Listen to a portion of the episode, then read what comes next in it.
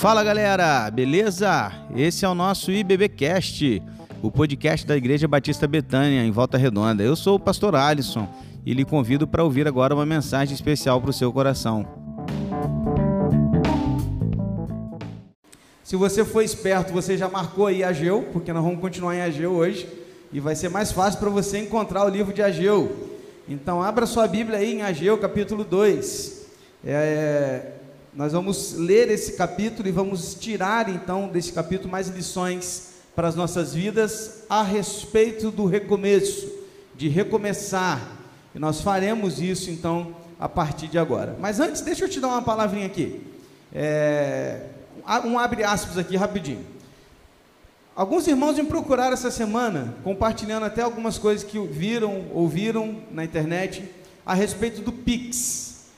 Pix é uma nova maneira de transferência bancária que está sendo inserida no país e vai ser mais fácil, enfim, um monte de questões aí. E alguns vieram me perguntar assim, pastor, isso seria marca da besta? Seria já alguma coisa relacionada a isso, ao 666, que agora as pessoas daqui a pouco vão ter é, códigos de barra talvez tatuado nas suas mãos e tal. E aí eu senti assim, o desejo de dar um esclarecimento aos irmãos a respeito disso. Queridos, não se trata disso, ok? Por que não, pastor? Porque nós precisamos entender o Apocalipse a partir de uma leitura que nem sempre é literal. Na verdade, a grande maioria dos textos de Apocalipse é figurativo. Então, nós precisamos interpretar aquele texto a partir da literatura hebraica para então tirar esses ensinos para a gente. Quando a Bíblia fala de uma marca da besta, o 666, ela está falando, assim como nós cristãos temos o selo, a marca do Espírito Santo em nós, aquele que não tem Cristo, ele também tem a marca da besta, ou seja, ele está marcado contrariamente àqueles que são de Cristo. Então, aqueles que não pertencem a Cristo, em toda a história da humanidade, eles já estão marcados com o número da besta, que não é algo visível, mas é a partir de um mundo espiritual. O Senhor sabe aqueles que pertencem a Ele e aqueles que não pertencem. Então, a ideia do 666 é um número que tem um significado de humanidade, de homem, de imperfeição. Diferente do sete, que representa a perfeição, e é tudo simbolismo hebraico. Então, quando a gente vê, por exemplo, algumas figuras de sete cabeças, o dragão de sete cabeças, sete quer dizer perfeição, traz essa ideia de perfeição. Então, calma, não é isso, tá? Fique tranquilo. A sua maior preocupação não deve ser essa, a sua maior preocupação deve ser viver uma vida que agrada a Deus a partir de agora porque se for o fim, como nós viemos pregando há algum tempo, a verdade, o mais importante é saber se você pertence a Cristo ou não. Se você vive em santidade ou não. Essa deve ser a sua e a nossa preocupação. Amém, queridos? Então, tira isso da cabeça. Você vai ver muito vídeo aí. Eu já vi vídeos no YouTube de gente falando que é para você não entrar nessa e tal. Irmãos, é uma interpretação errônea, uma hermenêutica que não leva em consideração o texto literal e figurativo do Apocalipse e por isso faz muita confusão na vida das pessoas. Então, não se confunda, ok? Fique tranquilo, ainda não se trata disso. A marca da besta, na verdade, já está na vida de muitos, aqueles que não pertencem a Cristo, como os escravos eram marcados antigamente com a marca, eles eram marcados com o nome do seu dono. Assim somos nós, marcados com o nome de Cristo. E aqueles que não são de Cristo estão marcados com o número da besta, que é aquele que pertence, não pertence a Cristo, está destinado ao inferno. Amém, irmãos? Esse amém não foi muito forte de vocês, não. Não sei se ninguém entendeu nada, ou se vocês não concordam comigo, ou vocês ficaram mais com medo do que antes. Enfim, mas vamos lá, vamos continuar então. Fecha aspas e já se foi o número da besta. Vamos voltar aqui então para o recomeço, que é a mensagem de hoje: recomeçar. É sobre isso que nós vamos falar hoje, nossa segunda mensagem, e hoje nós vamos falar sobre perseverança, perseverar, sobre encorajamento. O segundo capítulo de Ageu é uma palavra de encorajamento ao povo. Na primeira mensagem, domingo anterior, se você não viu ou não assistiu, você pode procurar depois lá no YouTube ou também procurar nos podcasts para você ouvir. Nós falamos de prioridades. A primeira questão com relação a recomeçar é definir as nossas prioridades. Nós tiramos quatro grandes lições naquele dia, que foi: coloque Deus em primeiro lugar na sua vida. Segundo, faça uma séria introspecção de sua vida diante do Senhor, ou seja, olhe para dentro de si mesmo e avalie os seus atos. Terceiro, renuncie sua zona de conforto e sacrifique sua vida a Deus. Se você quer recomeçar, tem que levantar do sofá, tem que tirar a mão do controle remoto, tem que sair da zona de conforto e fazer algo mais. E quarto, obedeça a palavra de Deus, custe o que custar. Quer recomeçar? Você precisa obedecer a palavra de Deus, custe o que custar. Porque não se trata das nossas vontades, se trata da vontade de Deus soberano sobre as nossas vidas. Amém, queridos? Hoje nós vamos falar então sobre perseverança. Uma coisa era conseguir o povo de Deus voltar a construir o, o templo. Outra coisa diferente é fazê-los perseverar em sua tarefa. Vamos falar então sobre recomeços. Deixa eu te colocar a par de novo do contexto, caso você não tenha participado semana passada. Ageu está situado num contexto histórico pós-Babilônia. O que, que é isso? Reino do Sul, Judá, foi levado cativo para a Babilônia e por 70 anos eles ficaram cativos na, na Babilônia. 70 anos depois vem um homem chamado Ciro, que conquista a Babilônia e liberta o povo dos judeus para voltar para casa. Eles voltam para Jerusalém. E quando eles chegam em Jerusalém, eles encontram tudo em ruínas. Os muros da cidade estavam no chão, as suas casas estavam no chão e o templo estava no chão. Ok? É nesse momento histórico que entra Ageu. Ageu é aquele profeta que vai fazer e lembrar o povo de que a prioridade era o templo, porque o povo começou a construir as suas casas e deixou a reconstrução do templo para depois. E Ageu foi aquele que despertou o povo para a reconstrução desse templo, porque isso era prioritário na sua vida. É esse o momento histórico que a gente está falando. E é nesse momento que eu quero ler com você o capítulo 2. Então, abra sua Bíblia em Ageu, capítulo 2. E nós vamos ler agora os três primeiros versículos e então começar a extrair dessa leitura algumas lições para as nossas vidas. Ageu 2.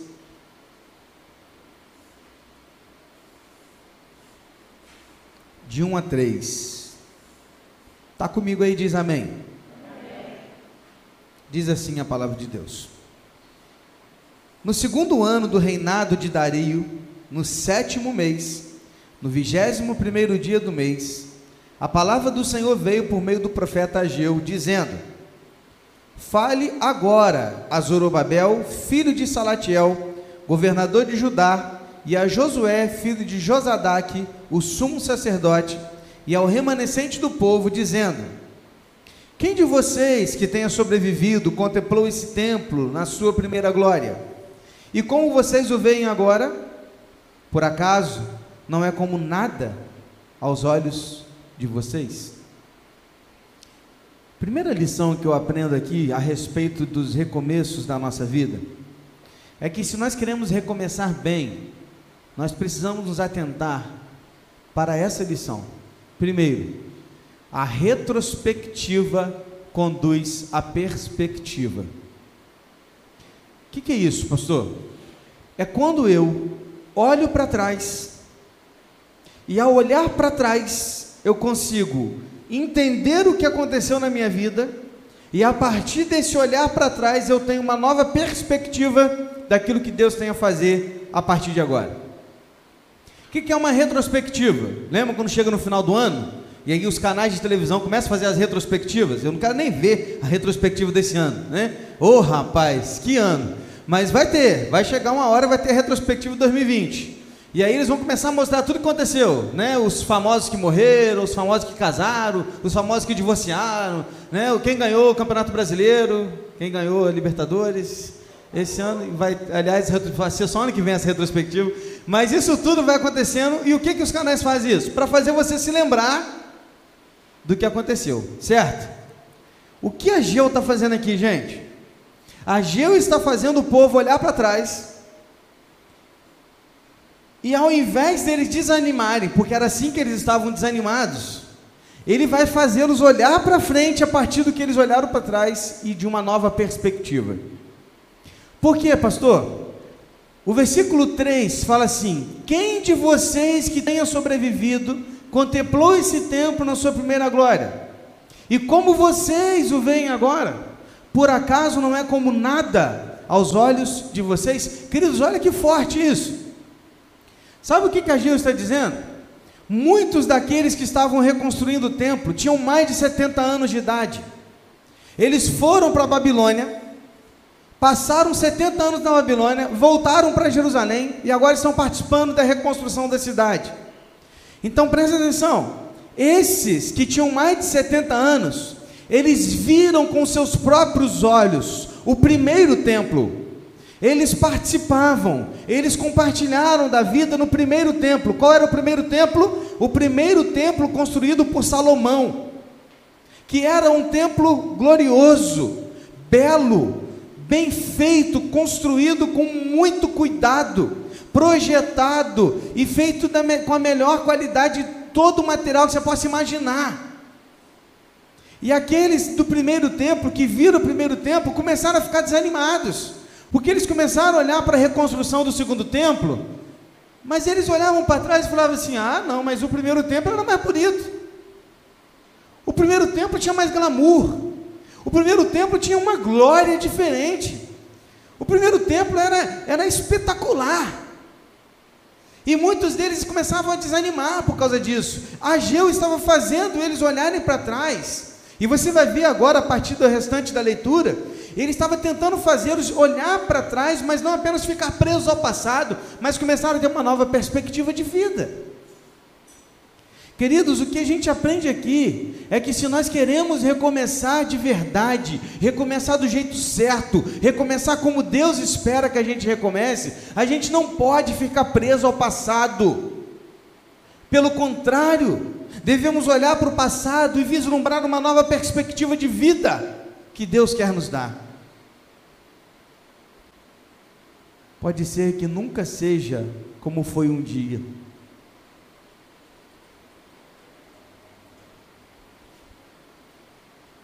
Talvez você vai olhar e vai falar assim: "Ah, pastor, antes da pandemia era diferente". Ah, pastor, a igreja antes da pandemia era outra coisa. A gente estava, nossa, a gente não tinha lugar aqui, pastor. A gente colocava cadeira aqui, Quase tinha gente sentando aqui na frente, com tanto lugar que não tinha mais. Não, pastor, antes era diferente. Quantos estão presos ao passado e não conseguem vislumbrar uma perspectiva nova daquilo que Deus tem a fazer nas suas vidas? Quantas vezes ouvimos pessoas dizendo assim: quando eu era assim, era melhor, quando eu tinha aquilo, era melhor, quando Fulano ele fazia, ele fazia daquele jeito. Quantas vezes eu ouvi isso aqui? Ah, mas o pastor anterior fazia diferente. O pastor anterior fazia daquele jeito. A gente está preso ao passado. Eu era feliz naquele tempo, querido. Que bom. O passado você deve olhar para ele e toda a glória do passado, ela deve fazer com que você olhe para frente através de uma perspectiva nova daquilo que Deus tem a fazer nas nossas vidas. Ageu estava fazendo o povo a entender que eles não podiam ficar presos ao passado. Amém? Quer recomeçar direito? Não se prenda ao passado. Talvez um passado glorioso que você já teve, mas não se prenda a ele. Olhe para frente, na perspectiva daquilo que Deus tem a fazer na sua vida. A retrospectiva conduz a uma nova perspectiva. Está comigo? Diz amém. amém. Capítulo 2, versículos 4 a 9 agora. A segunda lição diz assim: Olha que texto, irmãos, de 4 a 9, hein? Olha que leitura. Mas agora o Senhor diz: Seja forte, Zorobabel. Seja forte, Josué, filho de Josadaque, o sumo sacerdote. E vocês, todo o povo da terra, sejam fortes. Diz o Senhor: Trabalhem, porque eu estou com vocês. Diz o Senhor dos exércitos. Segundo a aliança que eu fiz com vocês, quando saíram do Egito, o meu espírito habita no meio de vocês. Não temas, não tenham medo. Versículo 6: Pois assim diz o Senhor dos exércitos: Daqui a pouco, mais uma vez, eu farei tremer o céu, a terra, o mar e a terra seca. Farei tremer todas as nações. Serão trazidas as coisas preciosas de todas as nações. E encherei este templo de glória, diz o Senhor dos exércitos. Minha é a prata, meu é o ouro, diz o Senhor dos exércitos. A glória deste novo templo será maior do que a do primeiro, diz o Senhor dos exércitos. E neste lugar darei a paz, diz o Senhor dos exércitos. Amém, queridos? Gente, com essa leitura aqui, a gente podia fechar a Bíblia e voltar para casa. Eu não preciso falar mais nada, porque a Bíblia fala por si própria. Que lição a gente aprende aqui, pastor? O que o texto disse? Qual é a lição? Não tenham medo, sejam fortes, o Senhor dos exércitos é contigo. É a segunda lição. Queridos, Veja que a palavra do Senhor veio a Zorobabel, a Josué e veio ao povo. Para cada um deles o Senhor disse: Seja forte. Seja forte, Zorobabel. Seja forte, Josué. Seja forte, meu povo. É como se você estivesse ouvindo hoje, querido, no seu coração, Deus falando assim com você: seja forte, Derek, seja forte, Reginaldo, seja forte, Wagner, seja forte, Sandra, seja forte, Glaucia, seja forte, Dinei, seja forte, Rogério. É Deus falando aos nossos corações assim, um por um, queridos. Nessa noite, o Senhor está dizendo para você: seja forte. Da mesma forma como ele disse a Josué, o outro, não este, mas o outro lá de Jericó, quando ele foi substituir Moisés, o que está lá em Josué 1,9? Seja forte e corajoso, lembra disso? Essa mesma palavra foi dada a Salomão por meio do seu pai, quando ele foi construir o primeiro templo. Ou seja, irmãos, essa expressão ser forte, não é uma expressão qualquer não é uma expressão vazia, mas é uma expressão baseada na história do povo, em experiências sólidas anteriores que eles viram o Senhor Deus agindo através das suas vidas. Era como se eles estivessem ouvindo assim: coragem, porque o mesmo Deus que guiou Josué no Jericó, guiou Salomão na construção do primeiro templo, é o Senhor que está nos guiando nessa noite. Pastor, que garantia o povo tinha de que Deus iria estar com eles? O versículo 5 responde essa pergunta. O que, que diz o versículo 5? Segundo a aliança que fiz com vocês, quando saíram do Egito. Sabe o que está aqui? A garantia estava na palavra imutável de Deus. O Deus que prometeu é o mesmo Deus que cumpre e garante. Deus havia feito uma aliança com o seu povo e a palavra de Deus é imutável. A palavra de Deus ela é infalível. O nosso Deus não muda, e se ele disse, ele vai fazer. Se ele disse, ele vai cumprir. Então, queridos, ele fez uma aliança com o seu povo, e ele fez uma aliança conosco, e essa aliança foi feita na cruz, quando Jesus Cristo entregou sua vida por nós, ali houve a nova aliança, no sangue de Jesus, e essa nova aliança nos garante hoje a presença do Teu Espírito nas nossas vidas, e isso nos garante que nós teremos, seremos fortes para recomeçar. Deus não quebra as suas alianças. Nós quebramos, Deus não. Casais fazem alianças no altar e quebram essas alianças. Deus não. Deus não quebra a sua aliança, mesmo quando é traído por nós. Quer recomeçar bem? Não tenha medo, seja forte, porque Deus é contigo. Não é qualquer pessoa que está contigo, é o Senhor dos exércitos. Por quantas vezes eu li esse texto, esse termo? Seis vezes. De 4 a 9, do versículo 4 ao versículo 9, eu li seis vezes a palavra ou o termo o Senhor dos exércitos. Ageu está aqui nos garantindo o seguinte: recomeçar não é fácil, mas o Senhor dos Exércitos está contigo. serão passos difíceis e complicados. Recomeços exigem perdas, exigem lutas, nós vamos sangrar, nós vamos suar, nós vamos perder, teremos que abrir mão de muita coisa, teremos que reconhecer nossas fraquezas. Chegarão dias que nós não, querer, não vamos querer levantar da cama, chegarão dias que nós vamos dizer assim: não aguento mais, está muito pesado para mim, um fardo pesado. Essa semana eu estava conversando com uma irmã e ela me procurou, nós conversávamos e ela chorou e ela dizia: Pastor, está pesado, pastor, o fardo está pesado, eu não estou aguentando. E eu disse para ela: Minha irmã, fica firme, continue, persista, persevere. Persevere, porque ainda que seja difícil, o Senhor nos chamou para um fardo leve. Então, meus irmãos, ainda que seja difícil, e vai ser difícil, Deixa eu te falar uma coisa: o Senhor dos exércitos está contigo.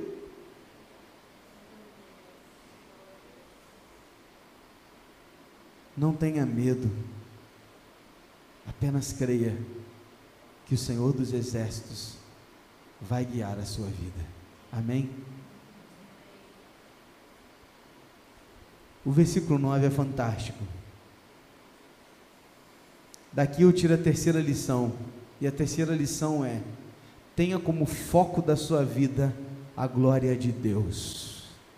Olha o que, que o 9 diz: a glória deste novo templo será maior que a do primeiro, ou a glória da segunda casa será maior que a da primeira, diz o Senhor dos Exércitos. Ageu era um homem à frente do seu tempo. Aliás, todos os profetas eram homens à frente do seu tempo porque se submetiam à palavra de Deus e às promessas do Senhor. Essa era uma palavra profética. O povo estava olhando para trás e eles falavam o quê? Ah, não, a glória do primeiro tempo era maior. Ah, não, o, o que tinha no primeiro tempo, o segundo tempo não vai ter. Não, o, o primeiro tempo é o primeiro tempo. Foi Salomão que construiu. Não, nunca vai ser como o primeiro tempo. Você lembra que o povo estava assim? Aí Ageu fala a palavra de Deus assim para eles: A glória do segundo templo será maior que a do primeiro. Aí eu te faço só uma pergunta. Jesus pisou em que templo? No primeiro ou no segundo? Em qual? No segundo. A glória da segunda casa será maior que a da primeira. Porque na segunda casa, o próprio Deus encarnado em Jesus Cristo pisou naquele lugar. E isso que Ageu estava querendo dizer naquele dia.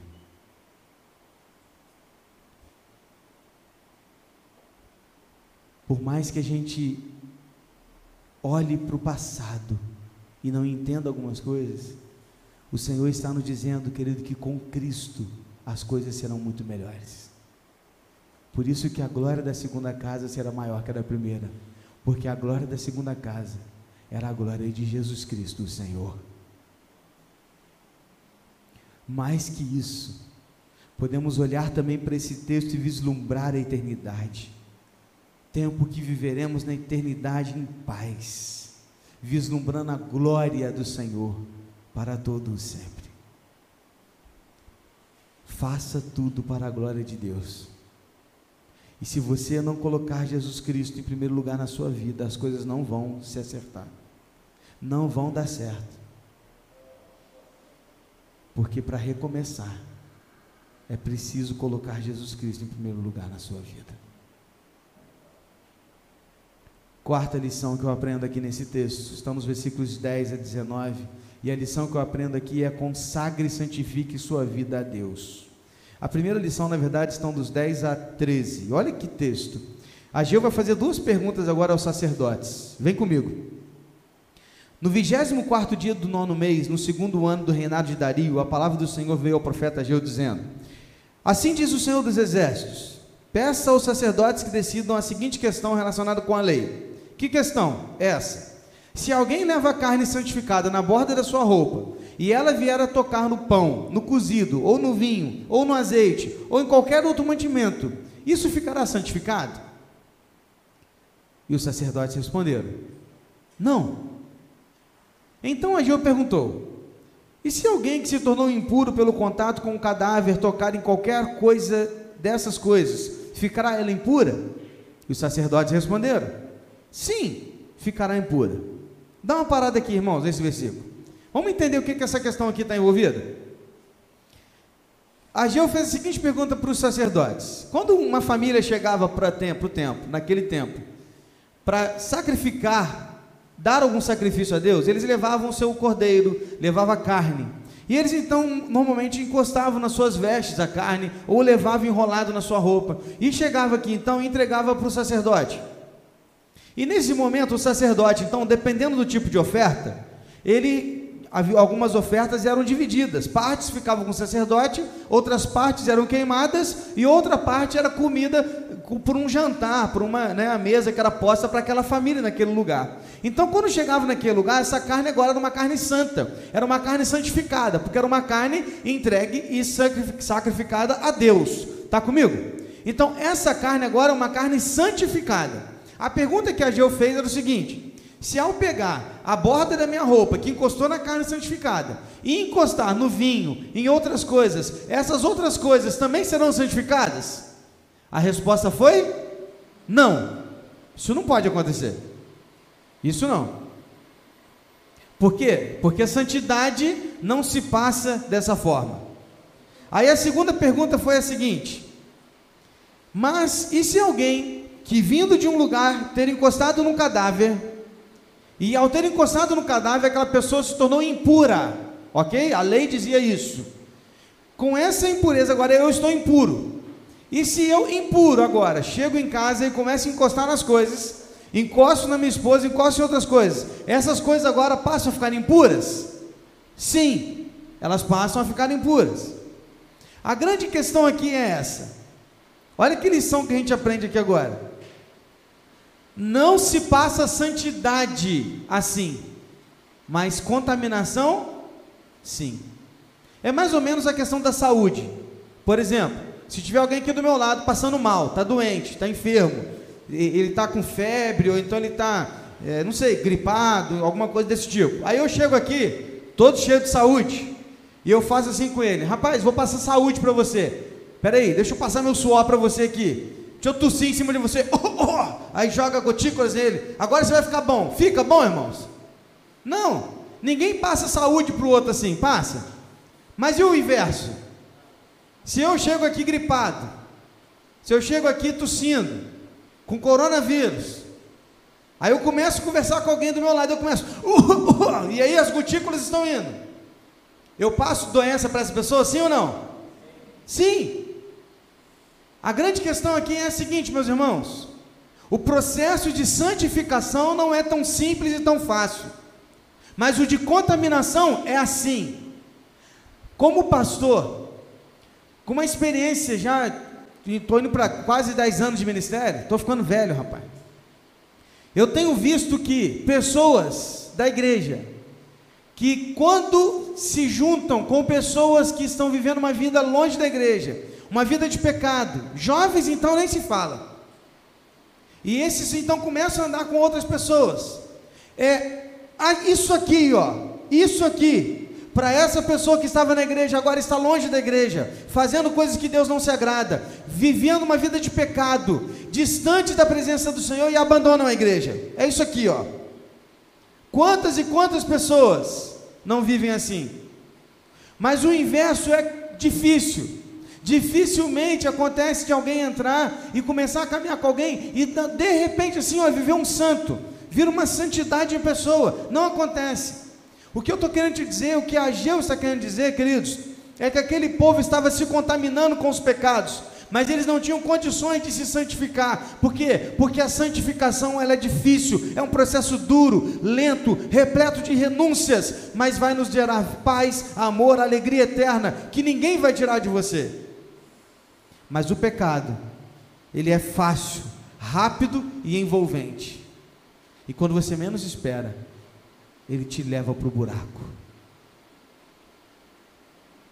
Com pessoas que a gente conversa, a gente vê que o pecado fez uma lavagem cerebral na cabeça da pessoa. E ela não consegue mais enxergar a Bíblia como ela enxergava antes. Sabe por quê? Porque começaram a caminhar com pessoas que não queriam nada com Deus. O que a Geu está querendo nos ensinar aqui é o seguinte: se você quer recomeçar, você precisa recomeçar caminhando com pessoas que exalam santidade, para que nesse processo duro, difícil, repleto de renúncias, você possa chegar a fazer o que agrada a Deus. Porque se você, nesse recomeço, caminhar ao lado de pessoas que não querem nada, vai ser isso aqui, para você estar no fundo do poço em poucos dias. Quer recomeçar direito? Consagre e santifique sua vida a Deus. A grande pergunta que você deve fazer é: você quer recomeçar por qual razão? Com qual objetivo? Porque se a sua razão e objetivo são apenas para essa vida, cara, qualquer coisa serve. Mas se a sua razão e objetivo vão para além dessa vida, você precisa se santificar a Cristo e deixar um legado, mesmo depois da sua morte. A questão é: você quer recomeçar para quê? Qual é o objetivo do seu recomeço? Aonde você quer chegar? O que você quer fazer? É tão bom, entre aspas, né? É bom quando a gente vai num velório de alguém que deixou um legado para trás. Quando você chega ali, você fala assim, cara, que saudade que eu vou ter desse cara. Cara, Quanta coisa boa essa pessoa deixou para trás. Quanta coisa boa essa pessoa me ensinou. Às vezes eu encontro com pessoas na rua que conheceram o irmão João aqui na igreja. Quantos conheceram o irmão João aqui? Deixa eu ver. Uma galera boa. Metade aí não conheceu o irmão João. Vocês perderam. Vocês deviam ter conhecido. E quando eu encontro com alguém que conhecia o irmão João, o irmão João faleceu há que, uns quatro anos? Cinco anos atrás. E todo mundo que me encontra e fala, eu falo que eu sou pastor da Betânia, eles falam assim: "Ah, na Betânia eu conheci o irmão João. Que gente boa. Que homem de Deus. Evangelizava de bicicleta para cima e para baixo, ia dar estudo bíblico na casa das pessoas. O Gustavo tem uma Bíblia que ele deu para ele, até hoje tem lá em casa uma Bíblia que ele deu, ele dava Bíblia para as crianças. Irmão João deixou um legado uma história. O que, você vai deixar? Quando chegar o dia do seu velório, amém? Gente, amém, ué. E quando chegar o dia do seu velório, e as pessoas estiverem lá assim olhando para você, você já lá na glória, se Deus quiser. E aí as pessoas vão assim, poxa rapaz, que saudade que eu vou ter desse cara. Como que essa pessoa fez diferença na minha vida? Cara, essa pessoa para mim ela mudou minha história. O que ela fez por mim eu nunca vou esquecer. Ela me ganhou para Cristo. Ela me levou para a igreja. Ela me apresentou Jesus. Aquela pessoa ali, ela mudou minha história. Será?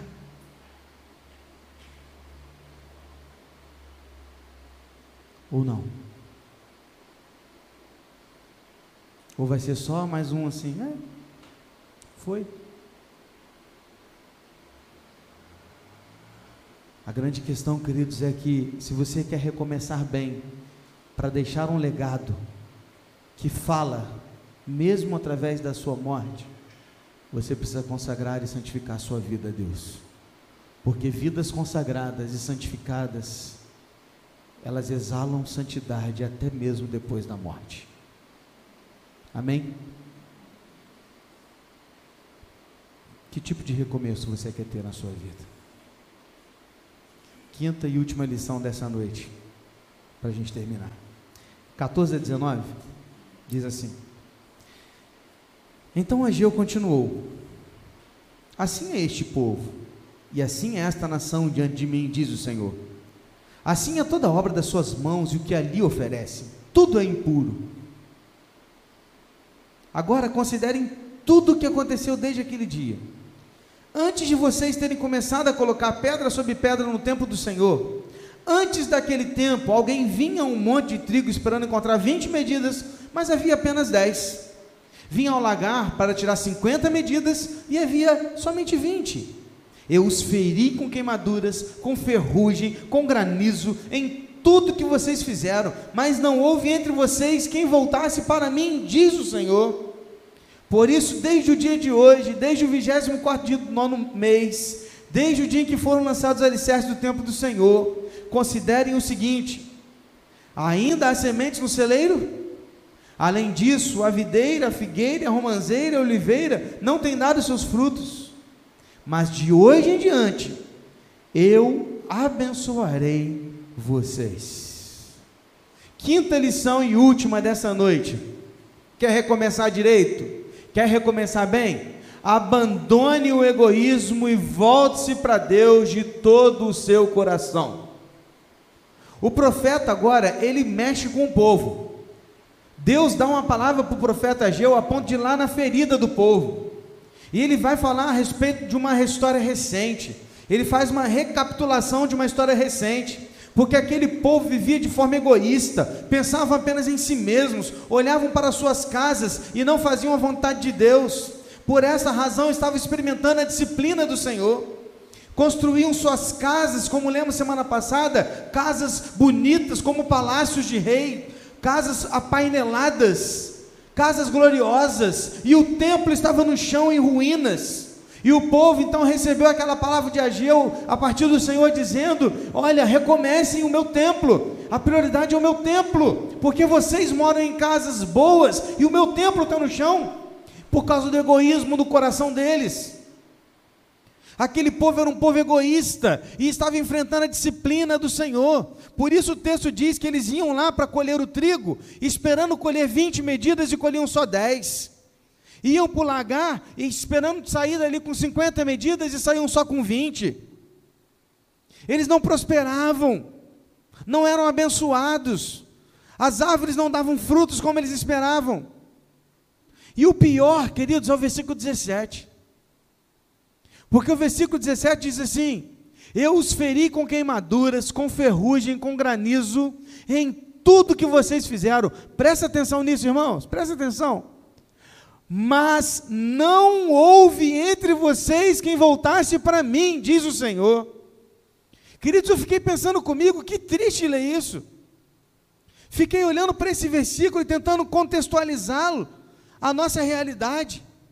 E então, queridos, comecei a pensar comigo quantas vezes fazemos da mesma forma, quantas vezes agimos dessa maneira, como esse povo agia, de forma egoísta. Deus está nos disciplinando e a gente não se volta para Ele.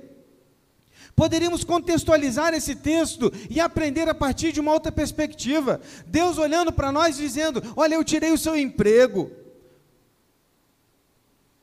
feri você com enfermidade, fiz você experimentar a dor do luto, você experimentou a dor de ser traído. Mandei aquele exame positivo que você não queria receber, aquele resultado de exame. Você perdeu um filho, seu casamento acabou, sua vida está um caos, mandei uma pandemia, mas ainda assim não houve entre vocês um que se voltasse para mim. Irmãos, que palavra dura. Eu fico pensando o que mais nós vamos esperar acontecer para a gente se voltar para o Senhor, queridos. O que mais? O que Deus está falando com o seu povo é sério.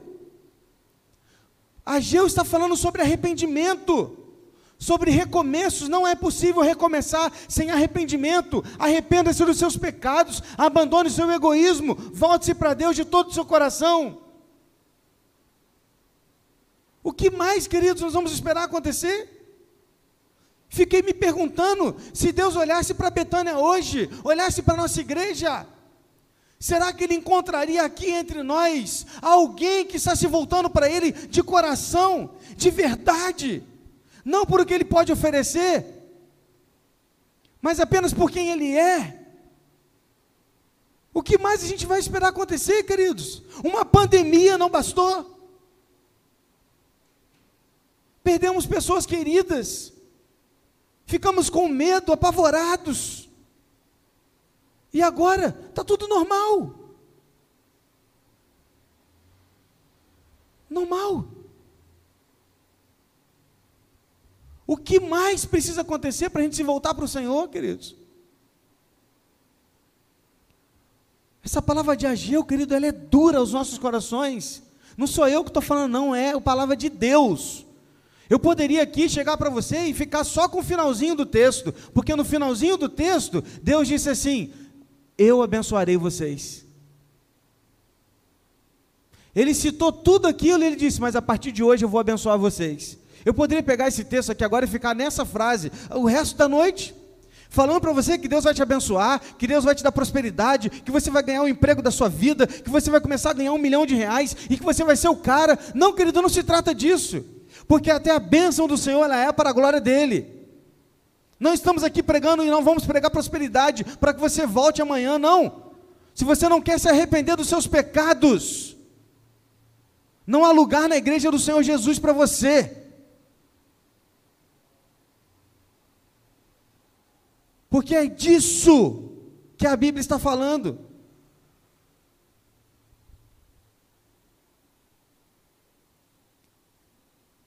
Que mais precisa acontecer para que a gente se volte para o Senhor, queridos? O que mais? Concluindo essa palavra, no final,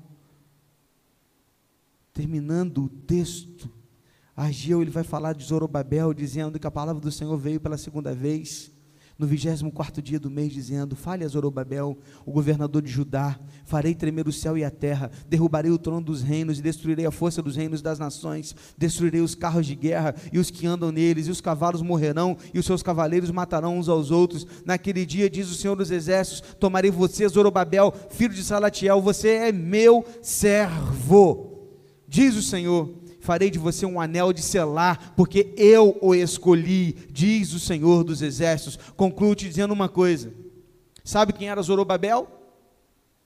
Zorobabel era neto do rei Joaquim. Sabe o que isso significa? Que Zorobabel era da linhagem real de Davi. Sabe o que isso significa? Que Zorobabel tinha direito ao trono que ele poderia nesse momento ter tomado para si esse direito, sentado num trono, colocado uma coroa na sua cabeça e começado a mandar no povo. Mas não. Sabe o que Zorobabel faz? Ele não pega a coroa, ele pega a colher de pedreiro, ele pega o machado.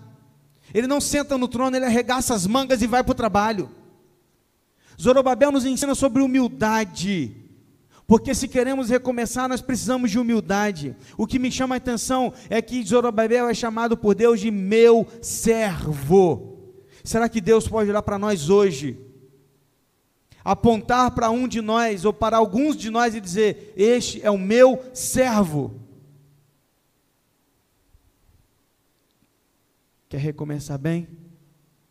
Seja humilde e saiba que você é apenas um servo de Deus. Não importa de que família você é, não importa quanto você tem no banco, não importa quantos carros você tem ou quantas casas você possui. No reino de Deus nós somos todos iguais. Servos. Servos do Deus Altíssimo. Feche os seus olhos.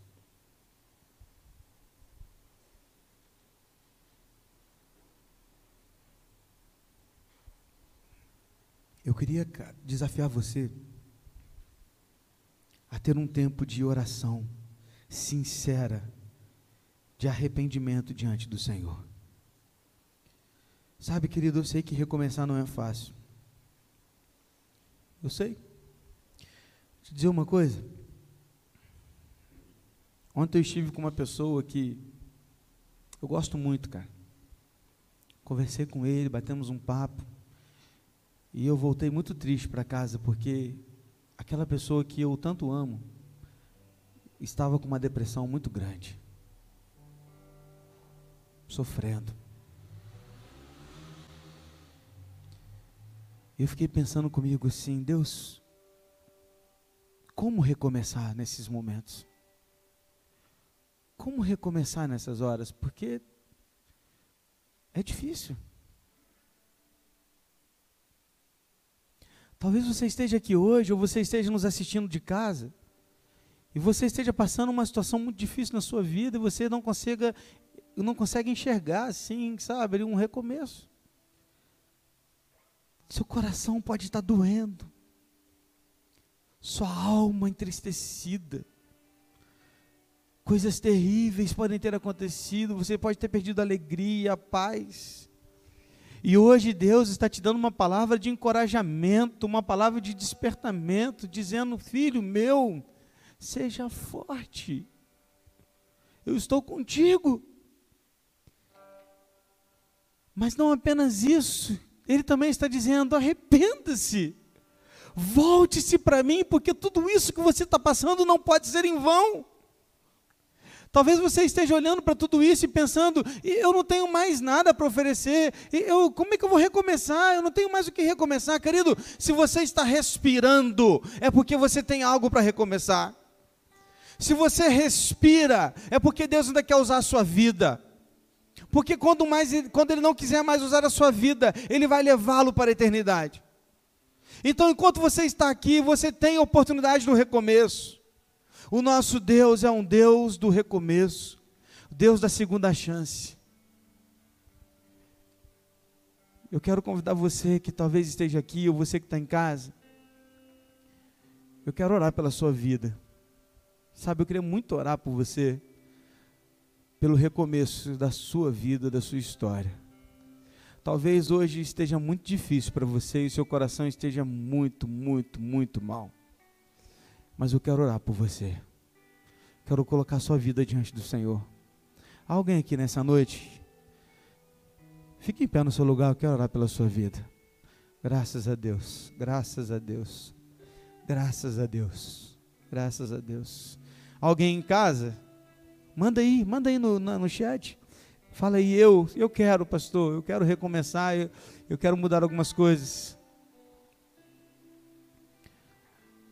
Meu irmão, minha irmã, ainda há chance, ainda é possível recomece, mas recomece direito, recomece certo, recomece na presença do Senhor, arrependa-se dos seus pecados, seja forte e corajoso, porque Deus é contigo, o Senhor dos exércitos é contigo. Há mais alguém? Há mais alguém nessa noite? Graças a Deus. Há mais alguém? Há mais alguém em casa?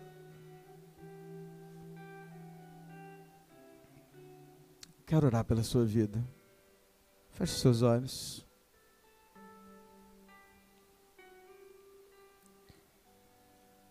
Senhor, aqui estamos nós. Quero colocar diante do Senhor as nossas vidas, Deus. Pai, recomeçar não é tão simples assim. Dar o primeiro passo é muito difícil. Mais difícil que dar o primeiro passo é continuar caminhando. Há pessoas aqui nessa noite que estão em pé, que estão aqui expondo as suas vidas, as suas fragilidades. Em casa estão colocando seus nomes, dizendo que carecem disso. Eu quero colocá-los nas tuas mãos. Porque eu sei, ó Deus, que se essas pessoas se colocaram em pé, foram porque ainda há alguma coisa no seu coração que carece de um tratamento do Senhor de uma melhora, de, um, de uma de, de, abandonar algumas coisas, de se arrepender, de voltar, eu não sei, alguma coisa. E seja lá o que for, Deus, eu quero pedir ao Senhor que nessa hora o Senhor os fortaleça e o Senhor restaure a sua força, o Senhor restaure a sua alegria, traga por meio do teu Espírito, Deus, paz e alegria no coração dessas pessoas. Alguns talvez estejam passando momentos duros e difíceis nas suas vidas. Alguns talvez estejam enfrentando coisas das quais eles nunca imaginariam precisar passar e não queriam estar passando. Mas não permita, Senhor, que nada dessas coisas não sejam úteis nas tuas mãos para a transformação dos nossos corações. Porque assim como o Senhor falou desse povo de Israel, de Judá, a respeito de que eles não se voltaram para o Senhor, mesmo quando o Senhor disciplinava. Nós não queremos ser assim. Nós queremos aproveitar esses momentos para entregar as nossas vidas ao Senhor e fazer diferente. Usa-nos, em nome de Jesus. Amém e amém, Senhor.